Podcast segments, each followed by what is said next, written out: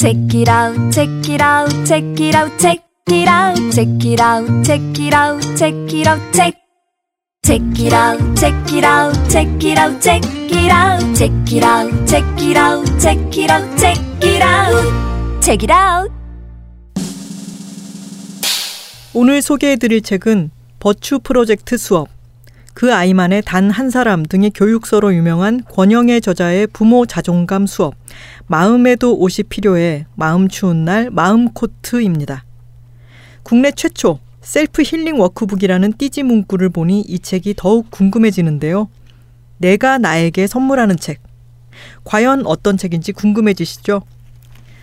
여러분은 한 아이의 엄마로 그리고 누군가의 아내로 살았던 하루에 온전한 나를 위한 시간이 있었나요? 권영의 저자는 내가 나의 마음을 알아야 우리 아이의 마음을 알 수 있고 나의 마음을 돌봐야 아이도 돌볼 수 있다고 말합니다. 결국 나의 자존감 향상과 치유가 가장 중요하다고 말해주고 있는데요. 우리는 모두 이 사실을 알고 있지만 실천하는 방법에는 서툽니다. 그래서 지금 바로 실천 가능한 자존감 향상법, 셀프 치유법을 자세히 알려드립니다. 라는 카피가 가장 정확하게 이 책을 설명해 주는 것 같네요.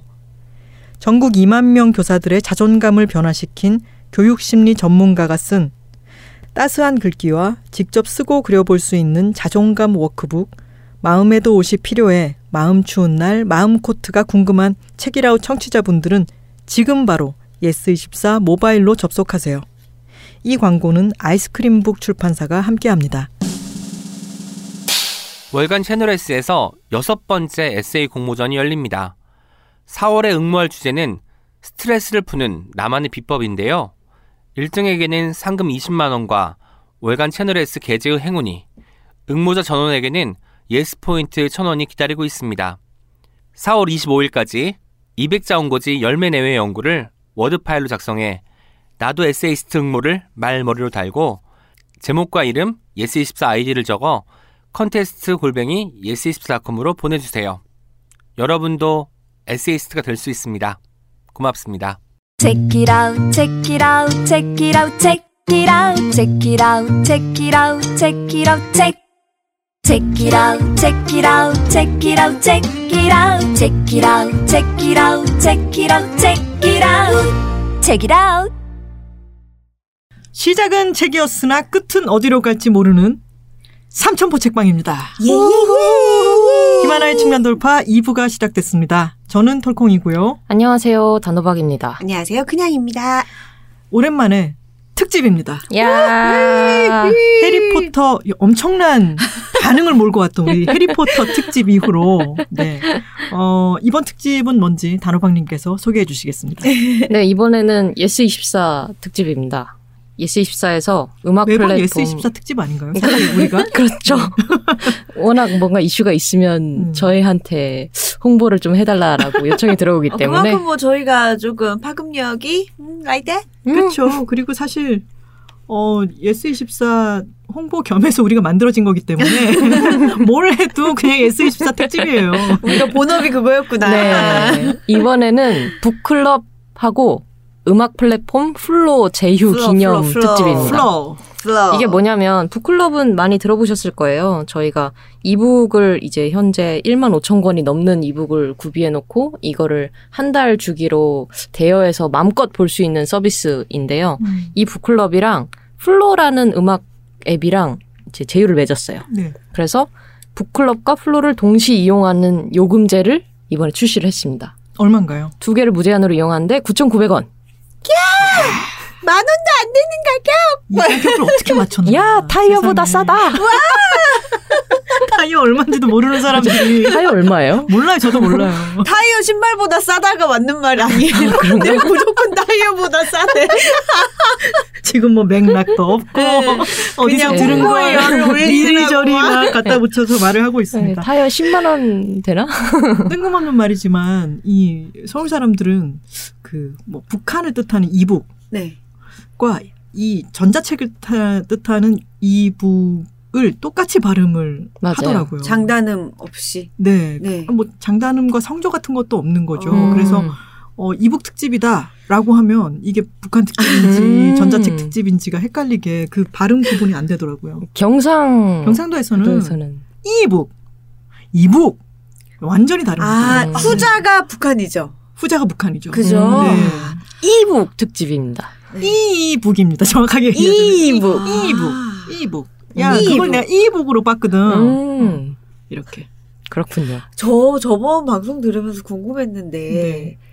이거 굉장히 편견일 수 있지만 농담으로 그런 얘기 하잖아요. 부산의 영어 선생님들이 영어 하실 때도 억양이 네. 살아있다 부산 억양으로 그런가요? 살아있죠. 그래서 아. 그 영어도 저희는 사투리로 배웠습니다. 음. 그거 진짜구나. 제가 뿌라마이에 너무 꽂혀가지고 혹시 영어 선생님 어떠실까 궁금했거든요. Hello everyone. I am a student. You are a boy. I am a boy. You are a girl. 이런 식으로 배우는 거죠. 자, 아, 서울 재밌다. 마포구에서 진행하고 있는 삼천포 책방. 아, 오늘은 네, 네. 이북 이북. 특집입니다. 근데 저희 순서가 어떻게 되죠, 오늘은?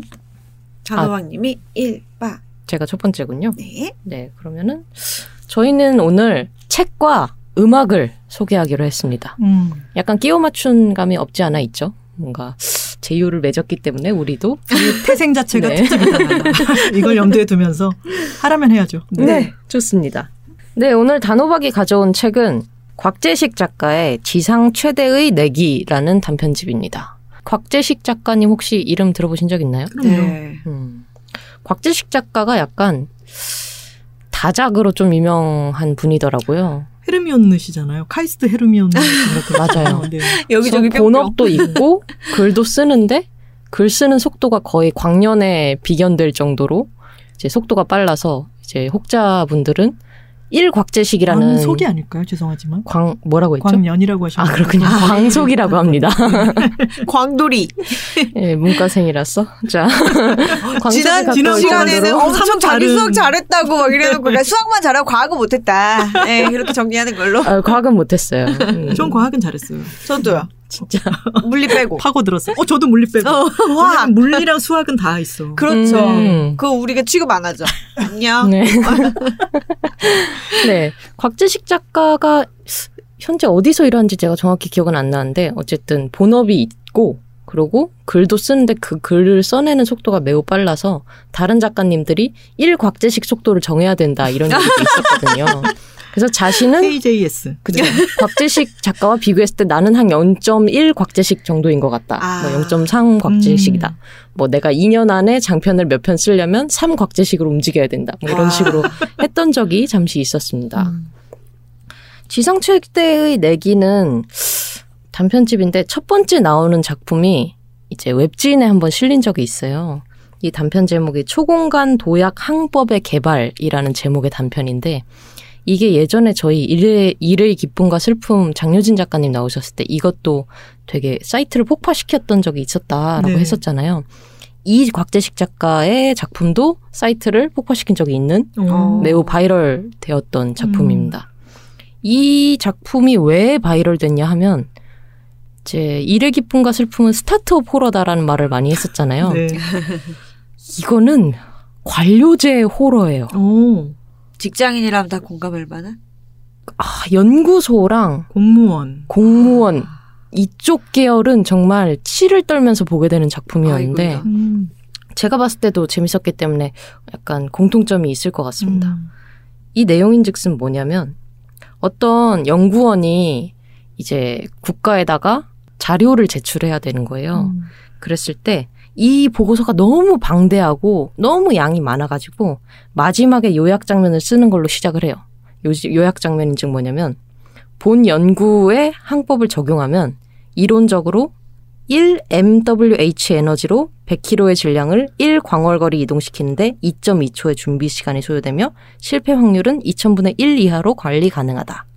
라는 문장이 나오는데 이 문장은 제가 저번 주에 말씀드린 것처럼 아무 상관이 없는 문장입니다. 그러니까 이 이거는 회 그냥 연속 저희한테 왜 이러세요? 아니 이건 그냥 무시하시면 돼요. 아, 이런 요약 문장이 적혀 있는 연구 보고서를 쓴 거예요. 예. 그러고 야 이걸 다 썼다라고 이제 이제 마음을 놓고 주말 동안에 이 보고서를 보냈는데 주말이 지나고 나서 어떤 이제 높으신 분은 아니고 중간 관리자가 이걸 보게 된 거죠. 네. 그 요약 장면만 보고 한숨을 쉬고 이제 연구소로 전화를 한 거예요. 아니 요새 지금 정부에서 보고서 쉽게 쓰기 명령 내려온 거 모르냐고 이런 식으로 쓰면 어떻게 이해를 하냐. MWH가 뭐냐. 요새 한글 쓰기 정착된 거 모르냐. 그래서 MWH로 고쳐라. 뭐 2.20이 뭔지 우리는 모른다. 이거 고쳐라 해가지고 이제 막 쉽게 고쳐요. 쉽게 고치고 고치고 있는 동안에 다른 연구소가 오더니 아이쿠. 아니 이걸 이런 식으로 고치면 안 되지 않냐. 실패 가능성이 2000분의 1 이하다. 이 확률은 우리가 아무 상관이 없다. 그냥 실패할 확률이 있다라고만 고쳐라. 그래서 실패할 확률이 있다라고 고쳐요.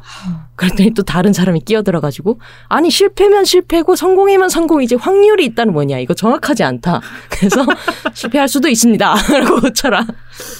그래가지고 고치는 게 한, 한 열번 넘게 막 고치는 장면이 나와요. 음. 근데 이걸 따라가다 보면은 속에서 이제 천불이 나는 거예요. 천불이 나는 음. 거죠. 근데 실제로 여기서 고치라고 하는 사람들의 말투들이 다 어디선가 본 듯한 말투인 그렇죠. 거예요. 그래서 이 연구원은 막 밤샘을 하고 막 고치는데 계속 고치라 그러고 나중에는 자기가 뭘 쓰는지도 모른 채로 그냥 고치라는 대로 막 고쳐서 내요. 음. 그래서 마지막에는 뭐 이런 막대한 비용을 들여서 이런 실험을 했습니다. 이 성공 이 실험은 성공할 수도 있고 실패할 수도 있습니다. 뭐 이런 식으로 끝내요. 요약 세상만 요약 자료가. 이러면서 세상은요 지금 다뭐 그럴 수도 있고 안 그럴 수도 있죠. 근데 이, 이 보고서가 이제 들어가고 다른 회사의 다른 보고서도 들어가는데 이거를 심사하는 사람들이 뭐 4천 페이지가 넘으니까 이걸 다 안 보고 다 요약만 보는 거예요. 그렇죠, 음. 맞아. 그래가지고 이거는 실패할 수도 있다는데 얘는 별로인 것 같습니다. 다른 걸 채택하시죠 하고 다른 걸 채택하는 거예요. 그리고 마지막에 이 실험 결과에 따라서 우주선을 보냈는데 우주선이 폭파돼요. 아이고 아, 우리의 세금이 왜 아니겠어. 그 용역비로 나가고 그쵸. 요런 내용입니다. 아이고 참. 정말 현실하고 밀접하게 닿아 있고 음. 곽재식 작가가 주로 SF를 쓴다고 알려져 있는데 이게 정말 생활 SF다. 음. 이것은 아 정말 몸서리를 치면서 보게 된다. 뭐 처음에 제가 맨 처음에 그것을 읽어드렸을 땐 다들 막 절레절레 하면서 무슨 내용인지 모르겠고 왜 저한테 그러세요 그렇죠. 그러셨는데 나중에 따라가다 보면 이거는 과학도 아니고 수학도 아니고 이것은 현실입니다. 현실이다. 저 이것은 곽재식 현실이다. 작가님이 어쩜 그렇게 빨리 쓰시는지 알 것 같아요. 왜? 회사에서 받은 그것을 내가 이걸로 풀지 않으면 너무 힘들고 그래서 이것만 빨리 나올 수밖에 없는 거죠. 회사에서 온통 소재를 던져준다. 그렇죠. 아. 여기 단편집에 나와 있는 제목만 읽어도 어떤 느낌인지 보이실 거예요. 이제 첫 번째가 초공간 도약 항법의 개발이었잖아요. 음. 세 번째 작품은 로봇 살돈 모으기고 다섯 번째는 다람쥐 전자 SF 팀의 대리와 팀장이에요. 이 다람쥐 전자 SF 팀의 대리와 팀장 얘기도 또 골 때리는 게 이번엔 대기업 직원이 주인공이거든요. 음. 근데 이 대기업에는 워낙 많은 팀들이 있어서 SF 팀이라는 팀도 있는 거예요. 네. 이 팀에서 뭘 하냐면 하루 종일 SF를 읽어요. 음.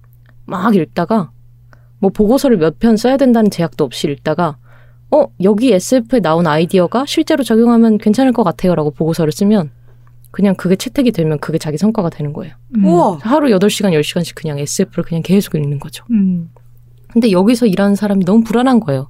내가 여기서 돈을 받고 있긴 한데 음. 만약에 한 30년 동안 정년까지 일한다고 친다면 이 대기업이 언제 무너질지 알 수 없는 거잖아요. 음. 그럼 만약에 이직을 하게 되면 뭐 전 회사에선 무슨 일을 하셨습니까? 아, 네 소설을 읽었습니다. 그게 저희 업무랑 무슨 상관이죠? 그러게 말입니다. 이렇게 되는 거죠.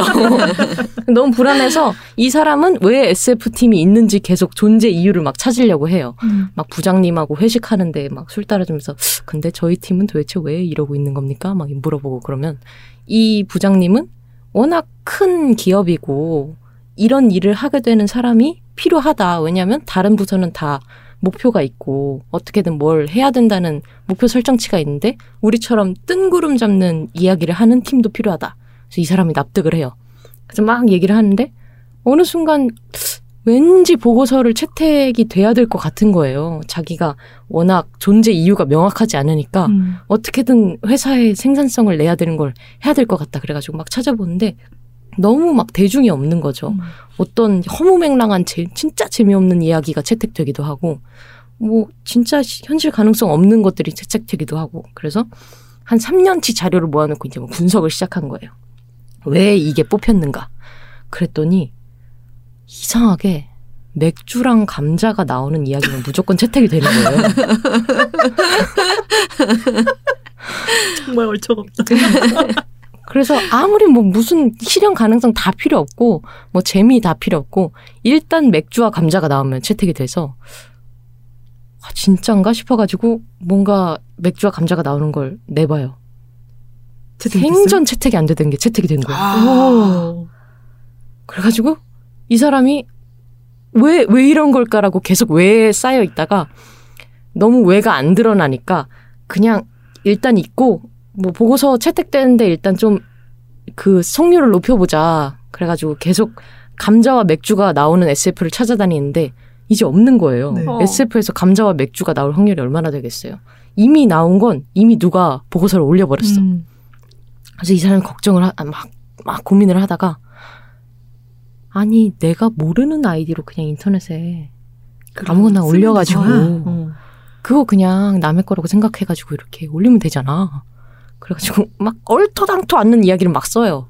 막 어딘가 막 저기 그 캠핑장에 가가지고 땅을 팠더니 갑자기 12만 년 전에 외계선이 나와가지고 거기에 뭐 맥주와 뭐 감자를 굽는 기계가 발명됐다더라 뭐 이런 식으로 막 아무 얘기나 쓰는 거예요. 아무 말이 아무 말. 근데 그게 채택이 돼요. 어. 그래서 이 사람이 너무 이상해가지고 아, 내가 도대체 뭘 하고 있는 걸까? 이거는 음. 뭔가 음모가 아닐까? 내가 읽고 있는 소설처럼 뭔가 외계인의 소행이 아닐까? 그래서 자기가 무대 배경으로 썼던 그 캠핑장에 찾아가요. 어.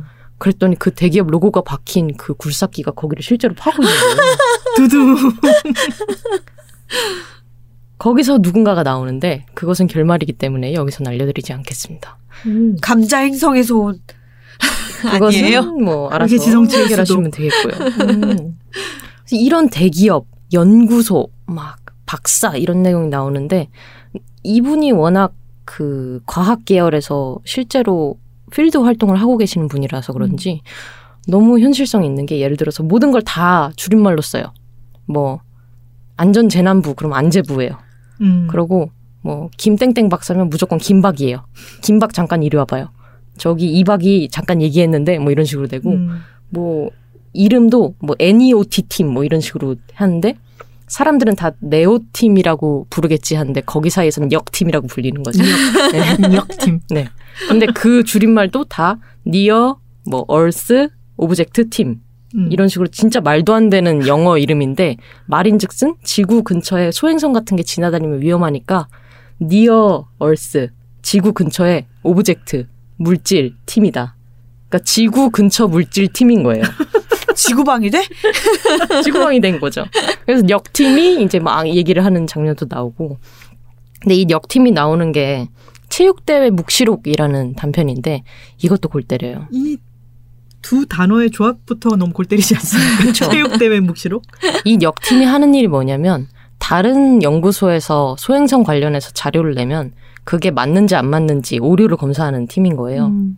근데 이 김박이라는 주인공이 어느 날 어떤 소행성 자료를 찾았는데 어 저거를 핵 폭발로 폭파시키면 어쩌면 지구로 돌아올 확률이 높을 수도 있겠다라는 생각을 딱 들어가지고 그거를 이제 검사하기 시작하는데 막 계산식을 막 머리를 굴려가지고 계산식을 겨우 완성하고 이제 컴퓨터로 그 계산을 연산하려고 하는 순간 회의가 소집돼요. 회의인즉슨 이제 정부에서 체육대회를 한다. 근데 그 체육대회 담당자가 이제 너무 스트레스를 받아 하니까 우리 팀에서도 이제 몇 명이 나가야 되겠다. 음. 근데 지금 정부에서 여성이 너무 적어가지고 여성이 좀 활발하게 체육대회에서 활동하는 모습을 보여줘야 되는데 여기 내부에서는 너무 여성이 없으니까 역팀에서 여성을 최대한 좀 많이 뽑아줬으면 좋겠다. 음. 그러고 최대한 뭐 좀 빨리 뛰는 사람 뭐 이런 식으로 막 계속 전혀 일과 상관없는 체육대회 관련해서 뭐 회의를 소집하는 거죠. 음. 김 박사가 그 회의를 끝나고 아 내가 어디까지 계산했다더라 하면서 계속 생각을 하다가 아 맞다 그렇게 계산하기로 했었지 하고 계산을 하는데 아무리 생각해도 내일 체육대회인데 내일까지 이게 안 끝날 것 같은 거예요. 음. 그래서 자기 상사한테 아 저는 이런 이런 일이 있어가지고 체육대회에 참석하지 못할 것 같습니다. 그리고 계산을 하려고 하는데 상사가 또 콜을 해요. 김박 잠깐 이리 와보게. 그래가지고 계산을 일단 내버려 두고 갔더니 아니 이게 저쪽 정부에서 너무 난리를 치고 있는 건이라서 우리도 나름 산하 기관이라고 하면 산하 기관이라고 할 수 있는데 체육대회를 참석해야 되지 않겠냐. 그래가지고 막 이제 막 설득을 해요. 그래서 김박이 아 그럼 어떻게든 해 봐서 이제 오후에라도 참석할 수 있으면 참석하겠습니다 하고 가서 다시 자기 자리로 돌아와서 어디까지 했더라 하고 이제 또 처음부터 시작하는 거예요. 아, 막 처음부터 시작하다가 뭐 계산이 잘 안 나와. 그래서 왜 안 나올까라고 생각을 하니까 너무 이게 레이저 같은 걸로 쏴도 지구로 올 확률이 높아 보이는 거예요. 음. 그래서 이제 이거를 어떻게 계산하면 좋을까 하고 또 처음부터 막 얘기를 하고 있는데 이제 옆 팀에서 메신저가 날아와요. 김박 안 가기로 했다며? 왜 안 가? 막 그러죠. 미치겠다. 이 사람의 모든 그 계산을 하고자 하는 그것을 다 이제 말살시키려는 시도들이 막 곳곳에서 나오는 거죠. 빌런. 그렇게 한참 가다가 이제 김박이 가겠습니다 하고 가요. 갔더니 뭐 나름 재밌어요 체육대회도 막 체육대회 하고 이제 2년 2개월 후에 지구는 멸망해요. 끝이? 네. 니들이 체육대회 가지고 우리 이렇게 됐잖아. 야, 근데 진짜 너무 사실적이네요. 그 네. 지금 질병관리본부가 얼마나 열심히 활동을 하고 있는데 그렇죠. 국회의원이라는 사람들이 이 일을 도와주지는 못할 음. 망정 불러다가 뭐 이렇게 막 청문회 비슷하게 뭘 하고 이런 식으로 방해만 하잖아요. 네.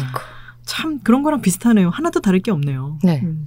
이게 그 문장 아니다. 웹진 거울에 수록된 작품들이 꽤 있는데 저는 그 웹진 거울에서 실렸을 때 좀 많이 보긴 했었거든요. 근데 그때 봤을 때 그 충격 그리고 그걸 보고 나서 사람들이 그렇게 막 와글와글 떠드는 그 장면들이 아직도 기억이 나요. 음. 일의 기쁨과 슬픔 계속 얘기를 하게 되지만 그때도 약간 바이럴을 엄청 타면서 음. 아 이건 내 얘기다.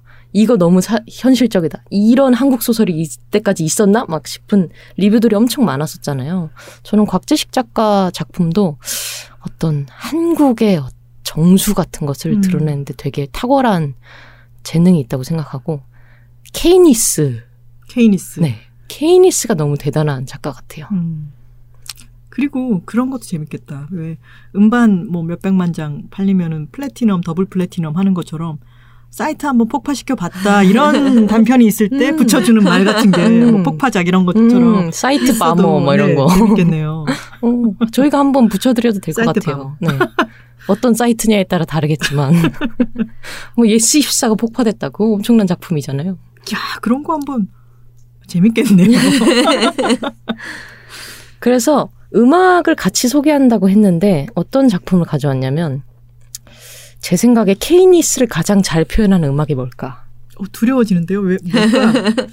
뭐 그렇게 막 키치스러운 작품은 아니에요. 음. 근데 제가 작년에 이 곡을 듣고 진짜 이거는 올해 내 곡이다. 어, 그리고 2020년까지 내 곡이 될 거다라는 생각이 들었거든요. 네.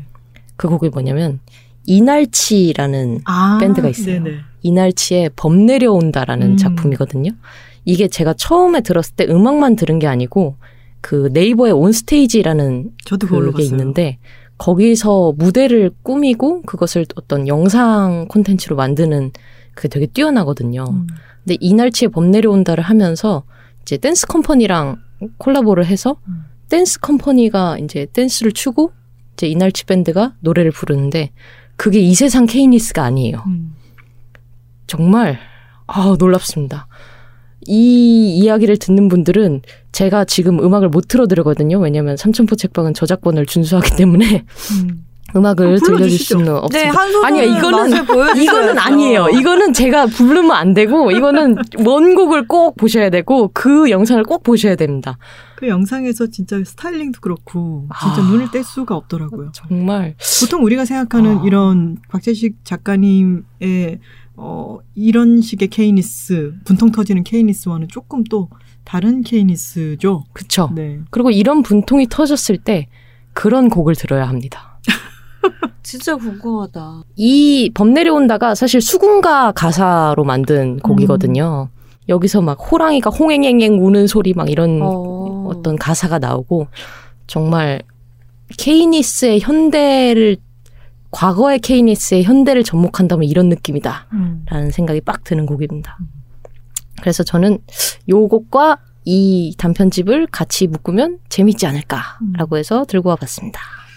범 내려온다를 들으니까 또 싱싱이라는 밴드 아시나요? 아, 싱싱 네, 너무. 좋죠. 아우. 싱도 생각이 나네요. 이희문 씨랑 이렇게 그 그쪽 계열이 또 참 신나고 흥겹고 아. 그러면서 K 하죠. K 하면서 또 글로벌하기도 하고 아우, 네. 정말 너무 좋습니다. 음.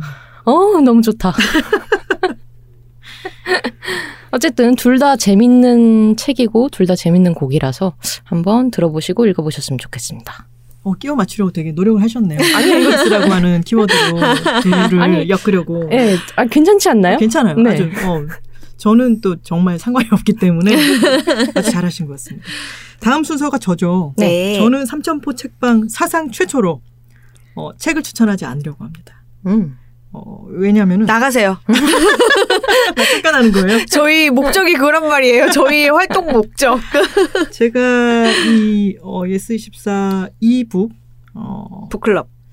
네, 그 북클럽을 사용하려면은 예스24 이북 그 아, 앱이 네. 있어야 되, 더라고요 네. 그래서 그걸 제가 지금 열어 보면은 나의 북클럽에 어, 10권이 넘는 책이 있는데 네.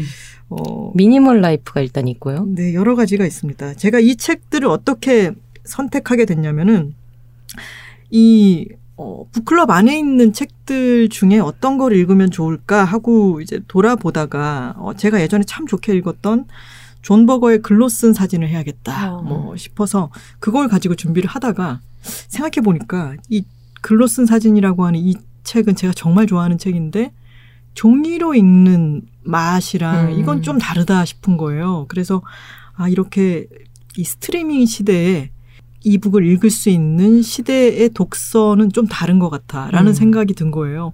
보통 우리가 책을 사게 되면 종이책을 사게 되면 그것을 집에다가 갖다 꽂아놓죠. 그러면 그거를 되팔거나 내다 놓거나 버리거나 하지 않는 동안은 그 책은 우리에게 환경이 됩니다. 책 그렇죠. 등이 계속 보이고 우리가 거기 쌓이는 먼지를 털어줘야 되고 그것을 이쪽 저쪽으로 옮기면서 실체로서 우리 집 안에 부동산을 차지하게 되는 거잖아요. 근데 이북을 읽는다는 것 그리고 특히나 무제한 이런 음. 어 이북을 읽는다는 것은 이 종이책을 한 권씩 사가지고 산, 샀으니까 이거를 끝까지 읽어야 된다라고 하는 어, 개념에서 완전히 벗어나는 거죠. 자유로워지는 거죠. 저는 종이책을 살 때는 책을 살 때 시간을 많이 들여서 내가 이 책을 정말 잘 읽을 것인가를 어, 미리 보기 같은 것도 보고 많이 고민을 해서 그 책을 구입하고 일단 구입을 했으면 이 책 때문에 나무가 베어진 거잖아요. 베인 거잖아요. 그렇다면은 내가 최대한 이 책을 많이 읽어야겠다라는 책임감 같은 걸 갖게 되는데 여기서 이제 완전히 노연하게 되는 거죠. 그냥 이북을 따로따로 결제해서 읽는 것보다도 훨씬 자유로운 게 두 페이지만 읽어도 되는 거잖아요. 아, 아, 이거 아니네 하고 난 뒤에 음, 다음 책으로 맞아요. 넘어가 버려도 되기 때문에 저는 이번에 아주 신나는 독서를 했는데 어, 일단 북클럽에 들어가서요. 장르를 보는 거죠. 분야 전체 보기를 음. 해서 쭉 내려보다가 저는 가정 살림으로 들어갔습니다. 음. 우와. 가정 살림에는 뭐 결혼 가족도 있고 육아 요리 성 사랑 임신 출산 자녀 교육이 있는데 맨 마지막이 집 살림이에요. 집 살림을 눌러봤습니다. 음. 그랬더니 1인 1, 1일 1분 정리법, 미니멀 라이프 청소와 정리법, 나, 어, 나에게 맞는 미니멀 라이프, 뭐 시간과 돈 사용법, 나는 오늘 책상을 정리하기로 했다. 수납 공부, 뭐 등등의 책들이 쫙 나오는 거죠. 그래서 이런 제가 얼마 전에 저희 동네에 있는 오프라인 서점 어, 한강문고에 갔다가 정리 코너를 봤더니 아 이것저것 읽어보면 좋겠다 싶은 책들이 많이 꽂혀 있는 거예요. 그래서 어, 어떤 책은 이걸 살까 하다가 어떤 생각에 미치게 됐냐면 정리책을 사면 그 책을 또 정리해야 되는 거죠. 그죠? 그러면은 미니멀 라이프에 어긋나는 거예요. 그렇죠. 내가 이 책을 드림으로 인해 가지고 또 물건이 생기는 거니까. 그래서 안 사고 왔는데 아 북클럽 오호라 음. 요걸로 읽으면 되잖아 싶어가지고 정말 한 10, 14권 정도를 막 이거 읽었다 저거 읽었다. 그리고 제가 원하는 부분만 읽고 관심 없는 부분은 패스. 다음 책 또 넘어가 보고 이거 나랑 안 맞네 패스. 이런 식으로 쭉쭉쭉쭉 읽었어요. 음. 근데 저는 이런 식의 발췌독을 좋아하는 경향도 있고 어. 제가 옛날에 시간이 많이 있을 때 그러니까 첫 번째 회사와 두 번째 회사 사이에 어 그 공백기 이제 백수로 지내면서 도서관을 잘 갔었어요. 근데 도서관에 가면은 아 내가 요런 분야를 한번 음 관심이 생겨서 읽어봐야겠다 싶으면 그땐 백수니까 또 돈도 많지 않고 그 분야에 가서 서가를 쭉 훑으면서 책들을 막 10권씩, 15권씩 가지고 와서 열람실에서 쌓아놓고 옆으로 막 내려놓아 가면서 읽는 거예요. 근데 그럴 때 저는 제가 그 분야에 대한 지식과 이해라는 게 계단식으로 높여졌었던 것 같거든요. 음. 근데 그런 식의 독서를 할 수 있는 충분한 시간과 그런 도서관에 가서 하루 종일을 보낼 수 있는 그런 시간적 여유 같은 거 그런 게 지금은 잘 확보가 되지 않는데 오랜만에 이런 식으로 발췌독을 막 하니까 음. 너무 신나는 거예요. 그리고 이게 네, 어, 북클럽 장점이 그건 것 같아요. 네 맞아요. 실제로 이제 데이터를 보면은 완독률이 정말 낮, 오. 낮은 편이래요. 네. 그래서 뭐 10%가 거의 대부분이고 10%도 음. 안 읽는 경우도 많고 50%를 넘어가는 게 정말 드물 정도로 네. 아. 약간 발췌독을 많이 하는 스타일이라고 하시더라고요. 저희 그 여자들이 살고 있습니다도 어 예스24에서 저희가 아주 영광스럽게 생각하는 타이틀이 뭐냐면 이북으로 읽은 사람이 종이책 구매하는 화, 이- 그 율이 1위예요, 저희 책은. 음.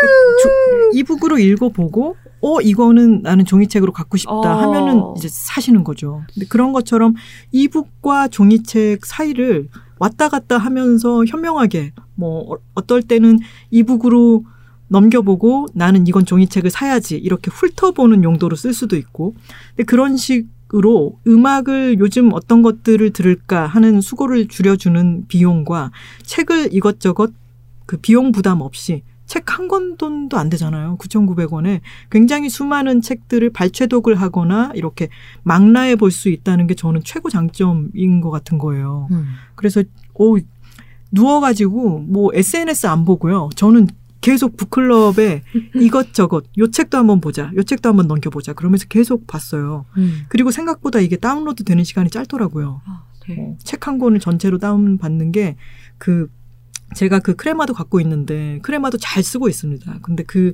크레마가 책 한 권을 다운 받는 시간보다 이게 더 저는 짧았고요. 오. 네, 동기화 되는 시간도 짧았고 그리고 칼라로 볼 수 있다는 것도 저한테는 장점이어서 네. 폰으로 책을 읽기 시작하니까 또 이거는 또 새로운 음. 읽기의 경험이라서 어, 이거를 좀 꼭 추천드리고 싶어요. 음.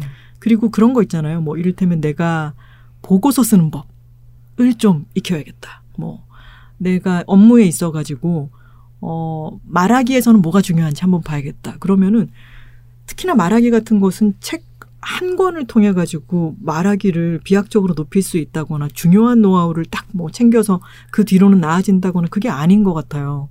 여러 책을 많이 읽어보다 보면은 공통되는 것들이 있잖아요. 네. 근데 그런 거를 여러 번 읽다 보면은 나에게 자연스럽게 체화가 되는 것인데 저도 정리법과 이 미니멀 라이프 청소법 이런 거를 쭉 읽었더니 공통되는 게 뭐냐면 물건은 자리를 정해준다. 음. 라든가 거실이 있을 경우에는 거실만은 어, 좀 비워두고 거실의 테이블 위는 깨끗하게 둔다.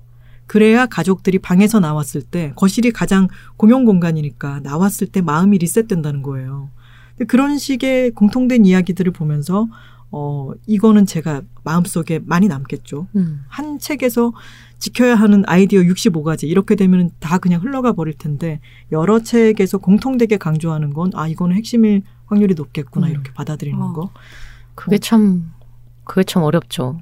물건한테 자리를 정해 줘야 되는데 자리가 일단 좁고 물건이 일단 많고 그렇기 때문에 어 받아들이는 데 있어 가지고 고민해야 되고 요즘은 또 그 버리기 음. 왜 문보영 시인도 물건 하나하나씩 버리면서 그것에 대한 이야기를 쓰는 어, 책을 다음 책으로 쓰고 있다 이런 말씀을 하셨었는데 그런 책들도 이제 물건을 자기는 어떤 물건을 버렸는가에 대해서 이야기를 하는 책들이 또 있더라고요. 음. 근데 그것도 재밌어요. 그걸 보면서 그래 맞아 내가 6개월 이상 쓰지 않은 거는 그래 내가 필요할 때 다시 구매하는 게 집을 깨끗하게 정돈하는 데는 더 도움이 되겠다 이렇게 판단을 내릴 음. 수도 있는 거고 그래서 이, 어, 여러모로 저한테는 이 독서법 자체도 저한테는 굉장히 새로운 경험이었고요. 왜냐하면 전자책 리더기로 읽을 때는 그래도 한 책한 책을 구매하는 거니까 이 제가 읽은 율이 자- 낮을 때는 죄책감이 드는데 네. 이건 죄책감도 없는 거예요. 네. 이것저것 이것 찔끔 저것 음. 읽어도 제가 돈 낭비를 하는 것도 음. 아닌 것이고 그래서 어, 아주 재밌었습니다. 그리고 이것저것 읽으면 오히려 더, 아, 약간 뽕을 뽑고 있다라는 기분이 들어요. 맞아요. 내가 지금 9,900원에 몇 권을 읽은 거야? 오, 신난다. 그리고 어쩌면 가정상, 가- 가정살림이라는 카테고리를 하는 것도 너무 톨콩님스럽지 않아요? 저는 처음에 북클럽 서비스 약간 베타 테스트처럼 할 때 했었는데, 그때도 이제 임직원 대상으로 한번 풀었었어요. 이런 서비스를 기획 중인데, 음. 어떻게 하면은 될까 싶어가지고 했었는데, 그때 저는 재테크 책을 되게 많이 봤던 것 같아요. 오. 약간 재테크 계열의 책을 일단 다 쌓아놓고 음. 언젠간 읽겠지 하고 안 읽긴 했는데 약간 자기가 관심 있는 분야인데 모든 책을 다 보기엔 좀 부담스러운 분야에서 그렇죠. 사람들이 되게 좋아해 주시더라고요. 음. 뭐 경제 경영 쪽이나 이제 자기 개발 쪽이나 실용 쪽으로 되게 많이 써주시는 것 같아요. 음. 여러분들이 아 스트리밍 시대의 독서법이란 어떤 것인가 한번 경험을 해보시고 싶다면은 어 북클럽과 플로가 합쳐져서 한 달에 9,900원이면 한 달만 결제해도 되는 거잖아요. 네. 한 달을 결제를 해보고 뭐 한두 권만 읽어도 이미 9,900원 뽕 뽑으니까 어 이걸 한번 시도해서 경험 차원에서 자신이 관심 있는 분야를 한번 쫙 훑어본다라고 음. 하는 어, 생각으로 한번 해보시는 것도 저는 아주 추천드립니다. 네. 자 이제 플로로 넘어가 보겠습니다. 네. 어, 플로는 저는 이번에 처음 사용해 봤는데요. 여기에 어, 어떤 거를 제가 이렇게 발췌독을 해 가면서 듣는 게 좋을까. 그리고 저는 청소 정리에 대한 어, 책을 여러 권을 읽고 있었으니까. 뚜껑이도 고르기 너무 힘드셨겠다. 그쵸, 그쵸. 그래서 좀 가정살림. 가정살림에 어울리는 부금을 골라야 돼요. 청소하는 음악. 하지만 다 갖다 붙이면 돼요. 약간의 리듬감이 있으면서 청소를 할 때 너무 처지면 안 되잖아요. 음. 아, 너무 그렇죠. 심오해도 안 되고요. 네, 너무 맞아요. 신나도 안 돼요. 네, 음. 그렇기 때문에 적절한 곡들을 찾다가 제가 가져온 곡은 음, 선셋 롤러코스터라고 하는 밴드 아시나요? 아, 전 모릅니다. 처음 밴드가 들어봤습니다. 예전에는 영미권 음악들을 이제 팝 좀 듣는다 이런 사람들이 많이 들었죠. 어. 네, 그렇게 많이 듣다가 그런 듣는 기기들 같은 것도 그렇고 글로벌 히트곡들도 많이 나오니까 우리 세대 같은 경우는 그런 영미권의 음악을 너무 자연스럽게 다 들으면서 자라난 사람들이잖아요. 근데 그것이 각 나라의 특성 때문에 개성이 이제 점점 더 생기잖아요. 밴드의 음악이라고 하는 것도. 네. 근데 최근에 음악을 그래도 열심히 찾아 듣는 사람들은 영미권의 음악도 물론 여전히 많이 듣지만 최근에 약간의 경향이랄까 이런 것은 동남아 쪽 음악들입니다. 오. 신흥 강자들이 많아요. 뭐 음. 동남아라고 다 묻기는 좀 그렇지만 대만 밴드, 이를테면 품비 프릿 같은 뮤지션들. 어, 네, 뮤지션도 우리나라 공연도 왔었고 인도네시아 밴드도 있고 등등 이런 쪽의 음악들이 또 우리나라랑 잘 맞습니다. 음. 네. 어. 약간의 아열대 기후에서 오는 느긋함도 있고 어. 그리고 음악적 어떤 성취가 어느 수준 이상인 밴드들이 우리 시야에 들어오기 때문에 그렇죠. 굉장히 놀라운 발견들이 많이 있는데 그 중 하나가 대만 밴드인 어, 5인조 선셋 롤러코스터인데요. 어. 플로에서 선셋 롤러코스터를 쳐보면은 제일 위에 나오는 게 마이 진지라는 곡이에요. 진지. 네, 마이 진지. 이 진지. 곡을 한번 들어보십시오. 정말 명곡입니다. 이 앨범을 전체를 들어보셔도 좋을 것 같은데요. 어, 우리나라에 공연을 두 번 왔었어요. 아. 두 번째 공연은 저도 갔었습니다. 깜짝 놀랐어요. 어찌나 연주를 잘하고 어. 그리고 그 무대에서만의 어떤 폭발력 같은 거를 눈앞에서 보니까 아 저는 제가 재작년에 재작년 6월에 이 공연을 봤는데 그 해의 공연이었어요. 음. 네. 그래서 이 곡을 들어보시면 아직 모르시는 분들에게는 아주 신선한 발견이 될 테고, 어, 그리고 좋아하시는 분들이라면, 아, 명곡이지. 음. 라고 하실 거예요. 확실히 요새는 팝 시장이 너무 예전과는 다른 것 같아요. 그쵸. 저는 약간 케이팝을 좋아하는 편이어서 음. 주로 케이팝을 듣고는 하는데 음.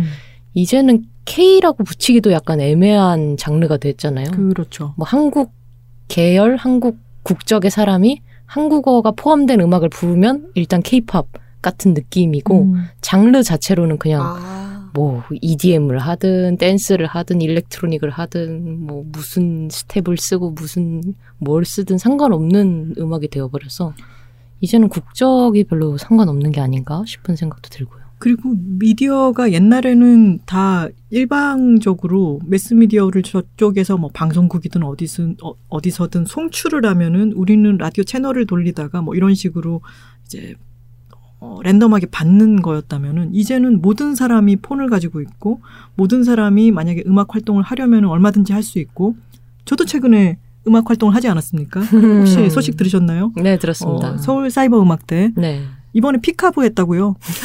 아. 네. 어, 그래서 이제 다음 5월 초, 5월 5일에는 우리 단호박님과 함께 어, 콜라보 하시는 거예요? 한번 콜라보를 해볼까 오. 생각을 하고 있습니다. 지금 이- 제가 마이크에 떠들어놨으니까 단호박님이 편집하지 않으시면 단호박님은 참여하셔야 되는 겁니다. 네, 편집하지 않겠습니다. 오. 인스타 라이브로 저희 같은 사람들도 우쿨렐레랑 리코더만 가지고도 음악 활동을 할 수 있는 시대니까 모든 이 마이크라고 하는 게 그리고 송출하는 기지가 모든 1인 미디어가 송출 기지가 된 거잖아요. 그렇죠. 그러니까 이제는 중심이 어디고 변방이 어디다라고 하는 개념이 흐릿해지는 시대인 것 같고 저는 이게 더 평등하고 재밌는 것 같아요. 맞아요. 네. 그리고 스트리밍의 시대다 보니까 음악을 양적으로 굉장히 많이 듣게 되면서 음. 더 약간 더 빨리 소비하게 되고 아. 뭐라 그럴까? 그러니까 되게 땅이 넓어진 느낌이에요. 음. 저는 한편으로는 그런 생각이 드는데 친구들이랑 가끔 그런 얘기 하거든요. 예- 예전에 학창 시절에는 테이프 하나, CD 하나 갖고 1년도 음. 주구장창 들었는데 지금은 그렇게 못할 것 같지 않아? 그쵸. 음. 라는 이야기 하거든요. 근데 음. 그때는 정말 질리지 않고 또 친구들끼리 돌려서 그쵸. 듣기도 하고. 가사지가 나달나달해지고. 네. 음. 근데 이제는 조금 우리가 식상함을 느끼는 속도가 확실히 좀 빨라진 것 같아요. 음. 음. 그런 것 같기도 해요. 근데 한편으론 저는 또 그런 생각도 들어요. 뭐 플로도 그렇지만 요새는 추천해주는 서비스들이 엄청 많이 음, 생겼잖아요. 네. 워낙 음악이 많고 뭘 들어야 될지 모르는 사람들한테 뭐 당신이 이제까지 이런 종류의 음악을 들었으니까 이것도 좋아할 거예요라고 추천해주는 서비스들이 되게 고도화되고 발전하고 있는데 그 와중에도 가끔씩 아 이거 듣고 싶다라고 생각나는 음악들이 있지 않아요? 자기 어떤 아 그래 이 노래가 있었지. 그쵸 이 노래가 있었지. 싶어서 어 갑자기 이게 듣고 싶은데 하고 이렇게 찾아보는 그런 경험 없으세요? 그럼요. 있죠. 늘 있습니다. 네. 네. 그런 자기만의 리스트는 누구나 아직까지는 갖고 있는 게 아닐까요? 그리고 리스트 추천해 주는 것도 뭐 유튜브도 그렇고 지금 플로에도 네. 제가 몇몇 곡을 찾아봤더니 그 곡에 어울리는 리스트들이 밑에 쫙 나오던데 그런 리스트들 들어보니까 또 제가 모르는 곡인데 꽤나 제 취향으로 추천을 음. 해주더라고요. 네, 네. 그런 것들도 정말 재밌죠. 옛날에는 반에 한 명, 학년에 한 명 정도 나랑 음악 취향이 딱 잘 맞는 음. 친구가 있으면은 베프가 돼서 야 맞아요. 이거 들어봐 이러면서 한 곡씩 한 곡씩 공유했다면 이제는 그런 친구들 또는 그런 추천 봇 같은 것이 아주 그런 친구들 친구의 역할을 해주는 거죠. 음. 음. 요새도 그런 사람 있을까요? 예전에는 그 학창 시절에 꼭 한 명씩은 아무도 안 듣는 음악 들으면서 혼자만의 세계에 심취해가지고 여러 그런 사람들이 꼭 있죠. 음악 좋아한다는 사람 중에 꼭 우리 학창 시절에 다 그 음악적 허세의 시기를 다 거치지 않았나요? 그리고 자기가 찾아가는 그 좁은 세계 안에서도 자기가 좋아하는 거를 찾아서 들어가서 깊숙이 듣는 사람들이 있잖아요. 근데 그러면은 대중적이지 않으니까 모르게 되는 거고 또 그런 게 서로 맞는 사람끼리 발견을 했을 때 그 짜릿함이 배가 되는 거죠. 딴 음. 사람들 모르니까. 음. 요새는 이제 앱을 보면은 자기의 취향이 드러나게 되겠죠. 그렇죠. 음. 지금 이, 어, 북클럽과 플로의 이 결합이 저는 아까 스트리밍 시대의 책 읽기 말씀을 드렸지만 스트리밍 시대의 음악 듣기와 책 읽기의 결합으로 이 상품이 나온 거잖아요. 네. 이거는 지금 계속 종이책만 많이 고집하고 계신 분이라든가 음, 음악도 예전의 음악 듣기에서 약간 멈춰버린 분이라든가 하, 하시다면은 약간 세상 이의 차원에서도 음. 좋을 것 같아요. 세상이죠. 네, 진짜로. 요새, 요새 세상이 이렇게 돌아가고 있습니다. 요새 아이들의 신보 나왔던데. 조- 굉장히 좋은 네. 평을 받고 있는 것 아, 같은데요. 너무 좋더라고요. 여자 아이들 얘기하는 아. 거. 네. 네. 어제부터 계속 돌리고 음. 있습니다. 들어봐야겠네요. 플로에 있나요? 네, 있습니다. 아, 찾아서 들어보겠습니다. 어, 플로 웬만한 건 다 있네요. 다 있죠. 이분들 아주 광고업자 다. 되셨네. 자, 더, 그럼 소개는 다 하신 네, 소개 걸까요? 다 했습니다. 네. 책 소개 없는 네. 톨콩의 가정살림 소개. 가정살림 소개. 네, 마지막으로 그냥이 소개해드린 책은요. 이 파블로의 탐구 생활입니다. 이요? 네. 이가 이예요? 어이구, 잘한다. 그거 모르겠어요. 이 씨예요, 그냥? 네, 맞습니다. 아, 이파블로 아, 씨예요? 이파블로? 네, 아, 이 파블로의 그냥 던져본 거였는데. 탐구 생활입니다. 이 파블르가 작가님의 별명인데요. 음. 작가님이 서른 살이 되던 해에 본인의 이름을 바꾸셨어요, 스스로. 파브르로요? 아니요. 별명이라고 했잖아요. 아, 깜짝이야. 아, 저도 당연히 파블로요? 라고 생각했는데. 이파람으로 바꾸셨어요. 아. ip새와 바람을 음. 뜻하는 어. 말인데 이제 자연의 흐름대로 살고 싶다. 음. 라는 뜻으로 이름을 바꾸셨고요. 이 파브르라는 별명이 붙게 된 사연에 대해서 이야기를 하자면 이 책은 작가님이 남편 참참이라고 하는 남편분과 같이 참참님과 파브르님. 네 음. 맞습니다. 참참 파브르 부부가 2년 동안 시골 생활에 처음 도전한 그 이야기를 담고 음. 있어요. 아까 말씀드렸다시피 이분은 자급 생활에 관심이 많은 분이거든요. 그래서 어, 우리 자연에서 자본에 의존하지 않고 우리 힘으로 한번 생활을 해보, 해보자라는 생각이 음. 둘다 있었던 거예요. 그래서 결혼을 해서 도시를 떠나 홍천, 강원도 홍천으로 가서 2년 동안 살았던 이야기가 이 책에 담겨 있고, 근데 그런 사고방식을 갖고 계신 분이다 보니까 가서 풀벌레를 만나도 에그문이나 이런 게 아니라, 음. 아, 안녕, 우리 앞으로 자주 보게 될 텐데. 안녕. 어, 내가 너에 대해 좀 더 알아야 우리 같이 잘 지낼 수 있지 않을까라고 하면서 들여다보고 그림을 그리는 거예요. 이 작가님이 음. 일러스 트레이터거든요. 음. 그래서 그림을 그리고 하는 거예요. 그러니까 이제 친구가 그 꼴을 보고 너 이파브르냐? 해가지고 이제 이파브르가 되신 겁니다. 음.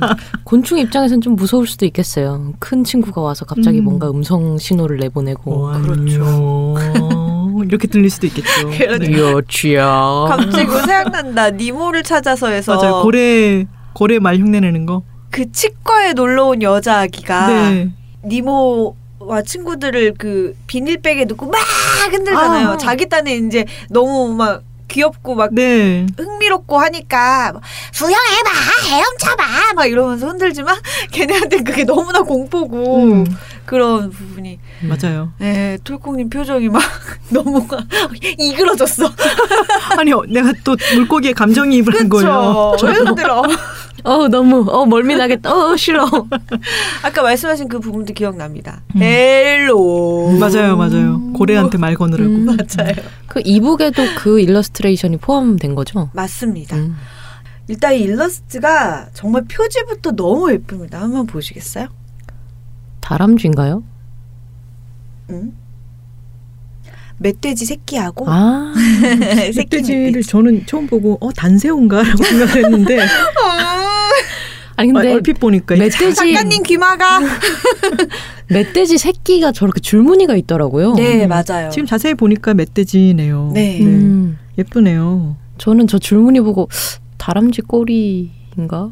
근데 왜 꼬리가 몸에 붙어 있지? 아 음, 다람쥐처럼 생각했어요. 줄무늬가 네네. 있어서 그리고 왼쪽에 있는 것은 감자인가요? 네 이 감자 너무 재밌습니다. 음, 이 감자가 지금은 많이 찾아보기 힘든 감자예요. 어. 음. 예전에 톨콩님이 몇 번 말씀하셨다시피 음. 지금 우리나라 재배되는 감자의 거의 80%가 수미 감자래요. 음. 그래서 토착 종이 이제 조금씩 사라져가고 있는 거예요. 근데 이 작가님이 이제 활동하시는 그런 농업인들의 단체에서 그 토착 종을 좀 보존을 하고 확산을 시키려고 그 씨앗들을 얻으러 마을을 다니는 활동을 했었어요. 음. 그 중에 한 할머니에게서 이 보기 드문 감자의 씨를 받게 되는데 특이하게 감자에서 나오는 싹이 붉은색인 거예요. 음. 보통 우리 푸른색이잖아요. 녹색 네. 계열이잖아요. 노랗거나.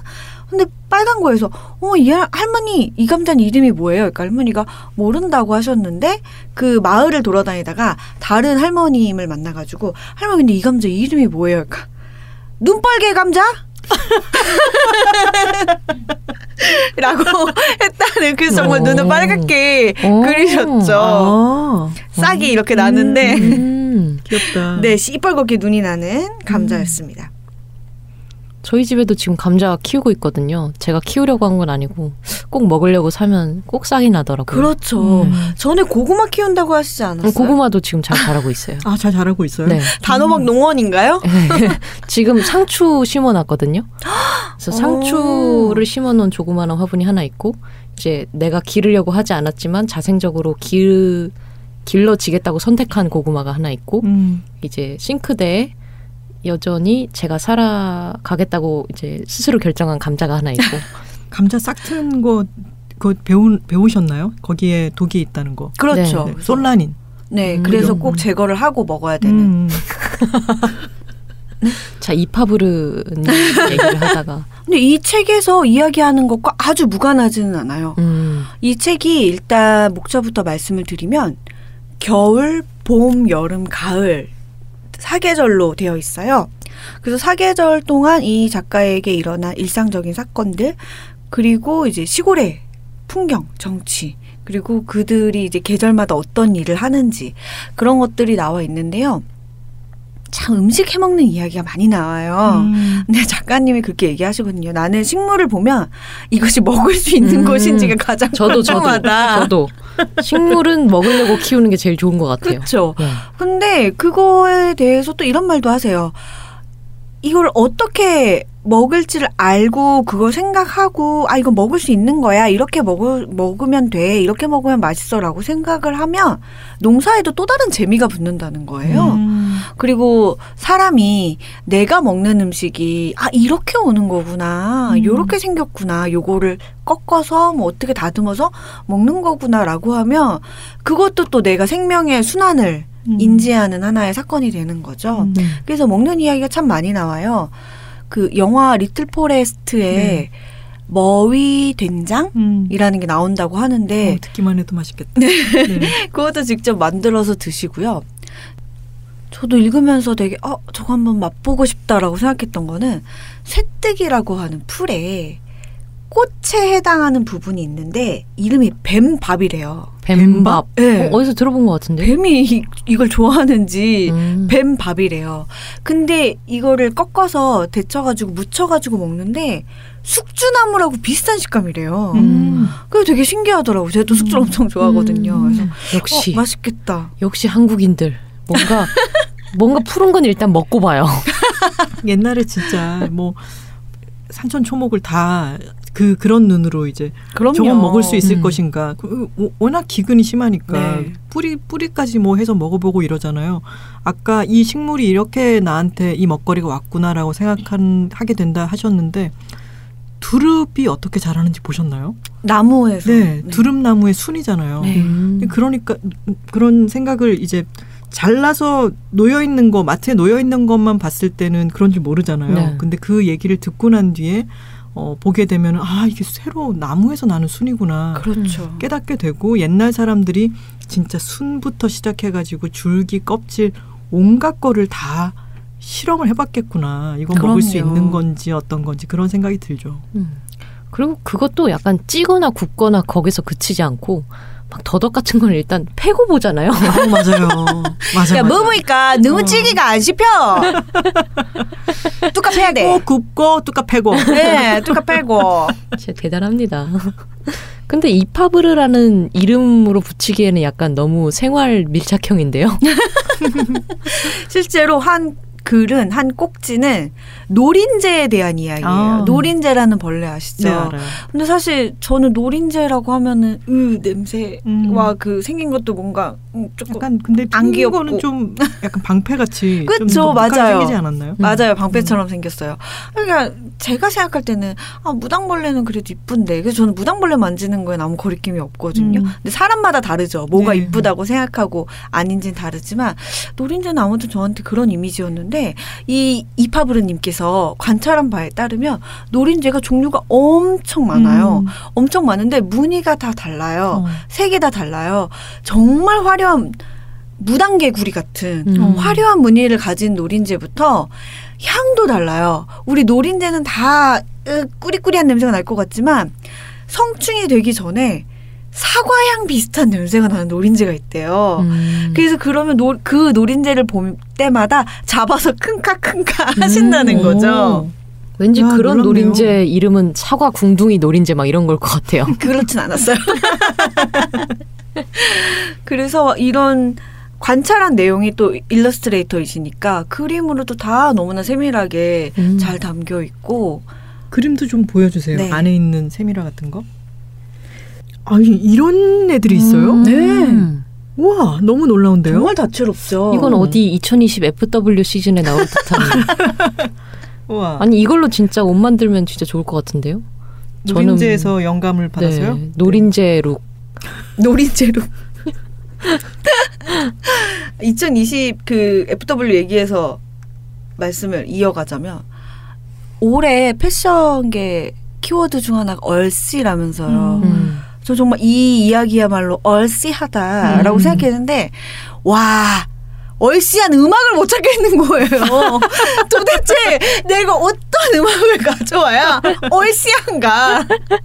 제가 알고 있는 노래 중에 참 많은 자연의 이런 명칭이 명사가 나오는 노래이고 또 최근에 가장 많이 듣는 노래라서 저는 김윤아의 봄이 오면을 아, 가지고 왔습니다. 오면. 그거 저는 그 노래는 잘 모르겠는데요. 기타 버전인가요? 피아노 버전인가요? 피아노 버전이죠. 아. 왜냐하면 기타 버전은 너무 처량해요. 제가 기타 또 버전은 아주 슬퍼요. 아우, 김유나를 또 얼마나 돌려들었게요. 아, 그쵸. 80년대생인데 여성이고 약간 그 당시 좀 멜랑콜리한 소녀였다면 무조건 김유나를 들었어야 됐어요. 그렇죠. 이게 거기다가 언제 발표된 곡이죠? 김윤아의 솔로 2집인 걸로 알고 있어요, 제가. 음. 1집의 시도 오비어 스마일인가? 유리 가면이 2집 아닌가요? 어때요? 유리 가면이 2집이고 봄이 그쵸? 오면이 그러면 유리 가면에 수록된 곡 맞대요. 음. 음. 그래서 이 곡을 피아노 버전으로 들으면서 네. 어, 이파브르님의 책 제목 다시 한번 말씀해 주시겠어요? 이파브르의 탐구 생활. 탐구 생활. 음. 아 이파브르의 탐구 생활이 제목이에요? 네. 아 그 책을 함께 이렇게 넘겨 보면은 얼티한 느낌을 음. 받을 수 있는 거로군요. 해봤거든요, 제가. 네. 어, 썩 괜찮아요. 음. 어우 썩 괜찮아요. 네. 음, 이. 봄이 오면 노래 가사가 단호박님은 아시겠지만 봄이 오면 음. 당신과 나와 단둘이 봄 어리고 맞으러 가야지. 그쵸, 어리고 음. 단비 맞으러 네, 봄 맞아요. 맞으러 가야지.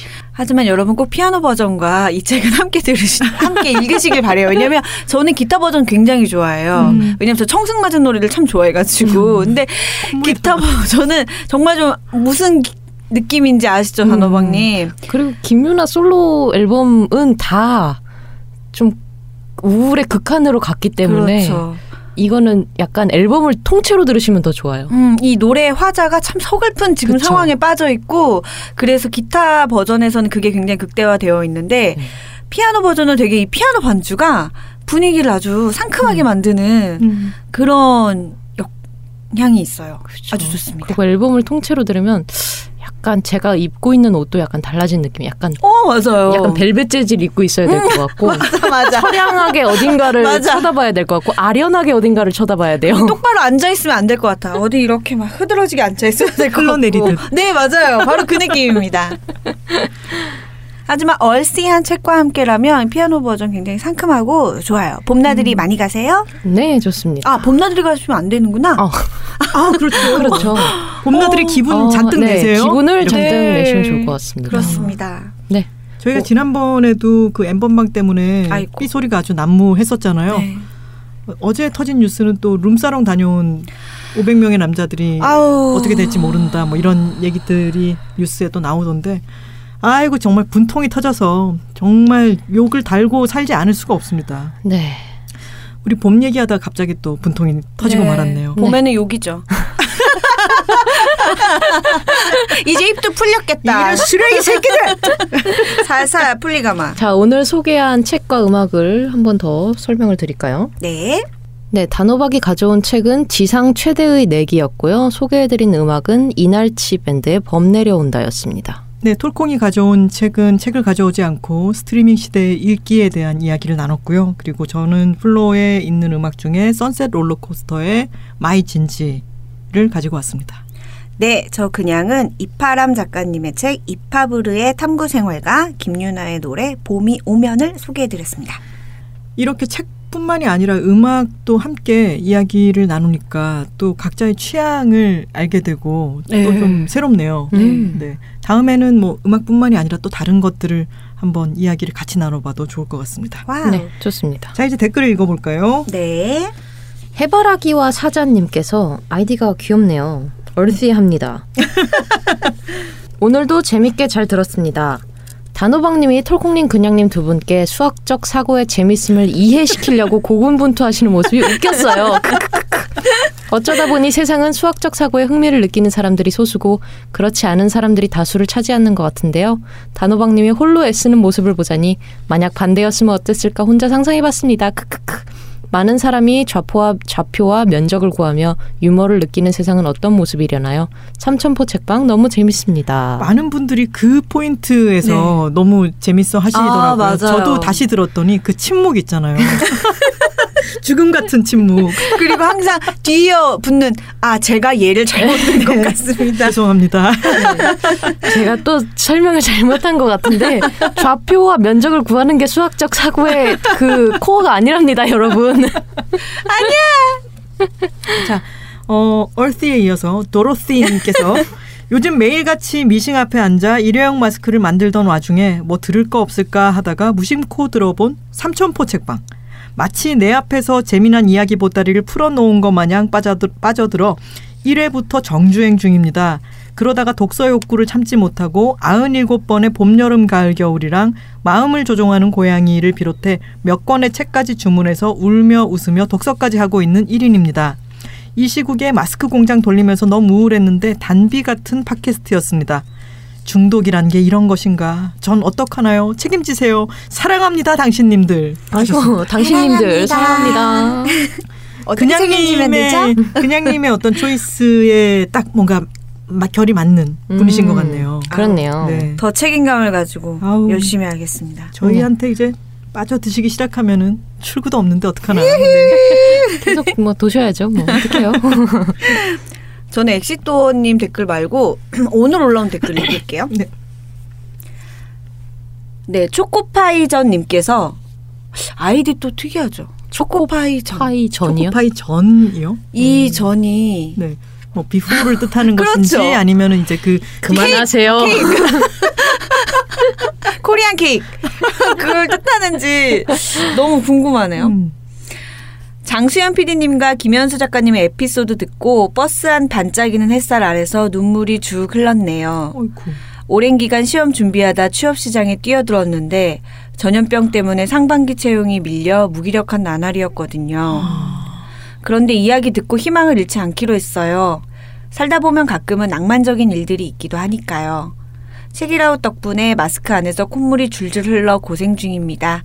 항상 이런 따뜻한 컨텐츠 만들어 주셔서 감사합니다. 하셨습니다. 와 진짜 근데 와, 이런 말씀을 들으니까 이 이야기를 들려주셔서 저희가 너무 고맙기도 하고 음. 네. 잘 될 겁니다. 네, 잘 될 겁니다. 네. 저희가 기운 빡빡 보내드릴게요.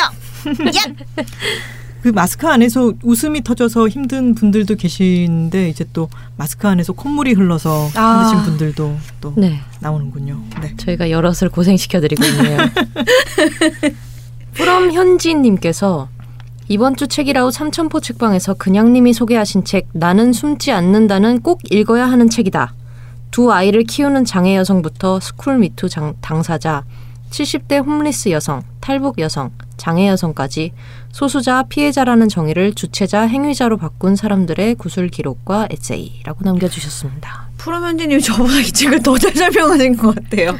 섭외하고 싶어요. 저도 이 책을 그때 설명을 듣고 저희 네. 집에 있다 그랬잖아요. 네. 읽으려고 했는데 저희 집이 어떤 집이냐면 신간이 다른 신간으로 잊혀지는 집이라 음. 한번 떠내려 가버리면 신간이 네. 다른 신간으로 잊혀지네. 아이고 목소리도 예쁘네. 이 책들이 갑자기 저쪽으로 옮겨가서 쌓여버리면은 찾기가 힘들어지는데 제가 내내 지금 찾고 있습니다. 어딘가 분명히 있기는 하니까 찾으면 꼭 읽도록 하겠습니다. 언니, 전 언니가 어 그래요. 나도 그날 설명 듣고 집에 가서 읽었는데 정말 좋더라고 이 얘기를 할 줄 알았는데 집에 갔는데 못 찾았어. 대신 오늘은 정리 장르를 설명해 주셨어요. 그렇습니다. 오케이. 정리하면 이제 찾을 수 있습니다. 네, 기대하겠습니다. 오늘의 무사 키키님께서 수학 러버는 책이라웃 듣다가 설레기 시작한 거지. 와. 농도, 속도 계산 재밌잖아. 미적도 그렇고 확률은 또 어떠니? 근데 순간 일동 정적. 크크크. 김하나 작가님의 근해 공식 크크크 뿌라마이 크크크크크크크. 근데 근해 공식은 암기하지 못하더라도 한쪽을 완전 제곱식을 만들며 유도해낼 수 있고. 네네. 어, 외우면 편하지만 갑자기 생각나지 않아도 얼마든지 답을 구할 수 점점점 정색 진지라고 하셨습니다. 아 진지하시네요. 그렇죠. 저희를 또 침묵에 빠뜨리시려고. 네, 네. 궁소체이셔. 구할 수 있지 않을까요? 자, 다음 분 소개해 주시죠. 나는 근의 공식 도대체 뭘 구하려는 공식인지 모르겠다고요. 저는 그걸 일종의 노래로 생각하고 있어요. 네. 삐라마이. 네. 고양이 발바닥님께서 책읽아웃 들으면 읽고 싶은 책이 너무 많은데 직업 특성상 먼저 읽어야 될 책이 있어 장바구니에만 넣어둔다. 그런데 책읽아웃으로 만난 친구인 아고니의 어게인 님이 항상 먼저 읽어보고 이 책은 내가 좋아할 것 같다며 추천해준다. 이번에는 배움의 발견과 내가 사랑하는 지겨움을 좋아할 것 같다며 추천해 주셨고 바로 구매했다. 이제 서로의 취향을 알아서 책읽아웃에서 추천받은 책을 다시 추천해주는 사이 이런 인연 너무 소중하다. 책읽아웃 고마워요 하고 하트 남겨주셨습니다. 네, 저희도 고맙습니다. 두 분 사이 부럽네요. 그러게요. 네. 각자의 이제 큐레이션을 찾으신 거죠. 서로한테 추천해주고 큐레이터 서로의 큐레이터. 아 큐레이터가 그렇죠. 되겠군요. 제가 여기 어 책읽아웃 댓글 달린 것 중에 또 하나 읽고 싶은 게 있습니다. 네. 임나인님께서 안녕하세요. 그냥님 팬클럽 회장입니다. 회원 모집합니다. 사실 그냥님 팬클럽은 이미 농협은행 때 만들어졌어야 했는데 많이 늦은 점 죄송합니다.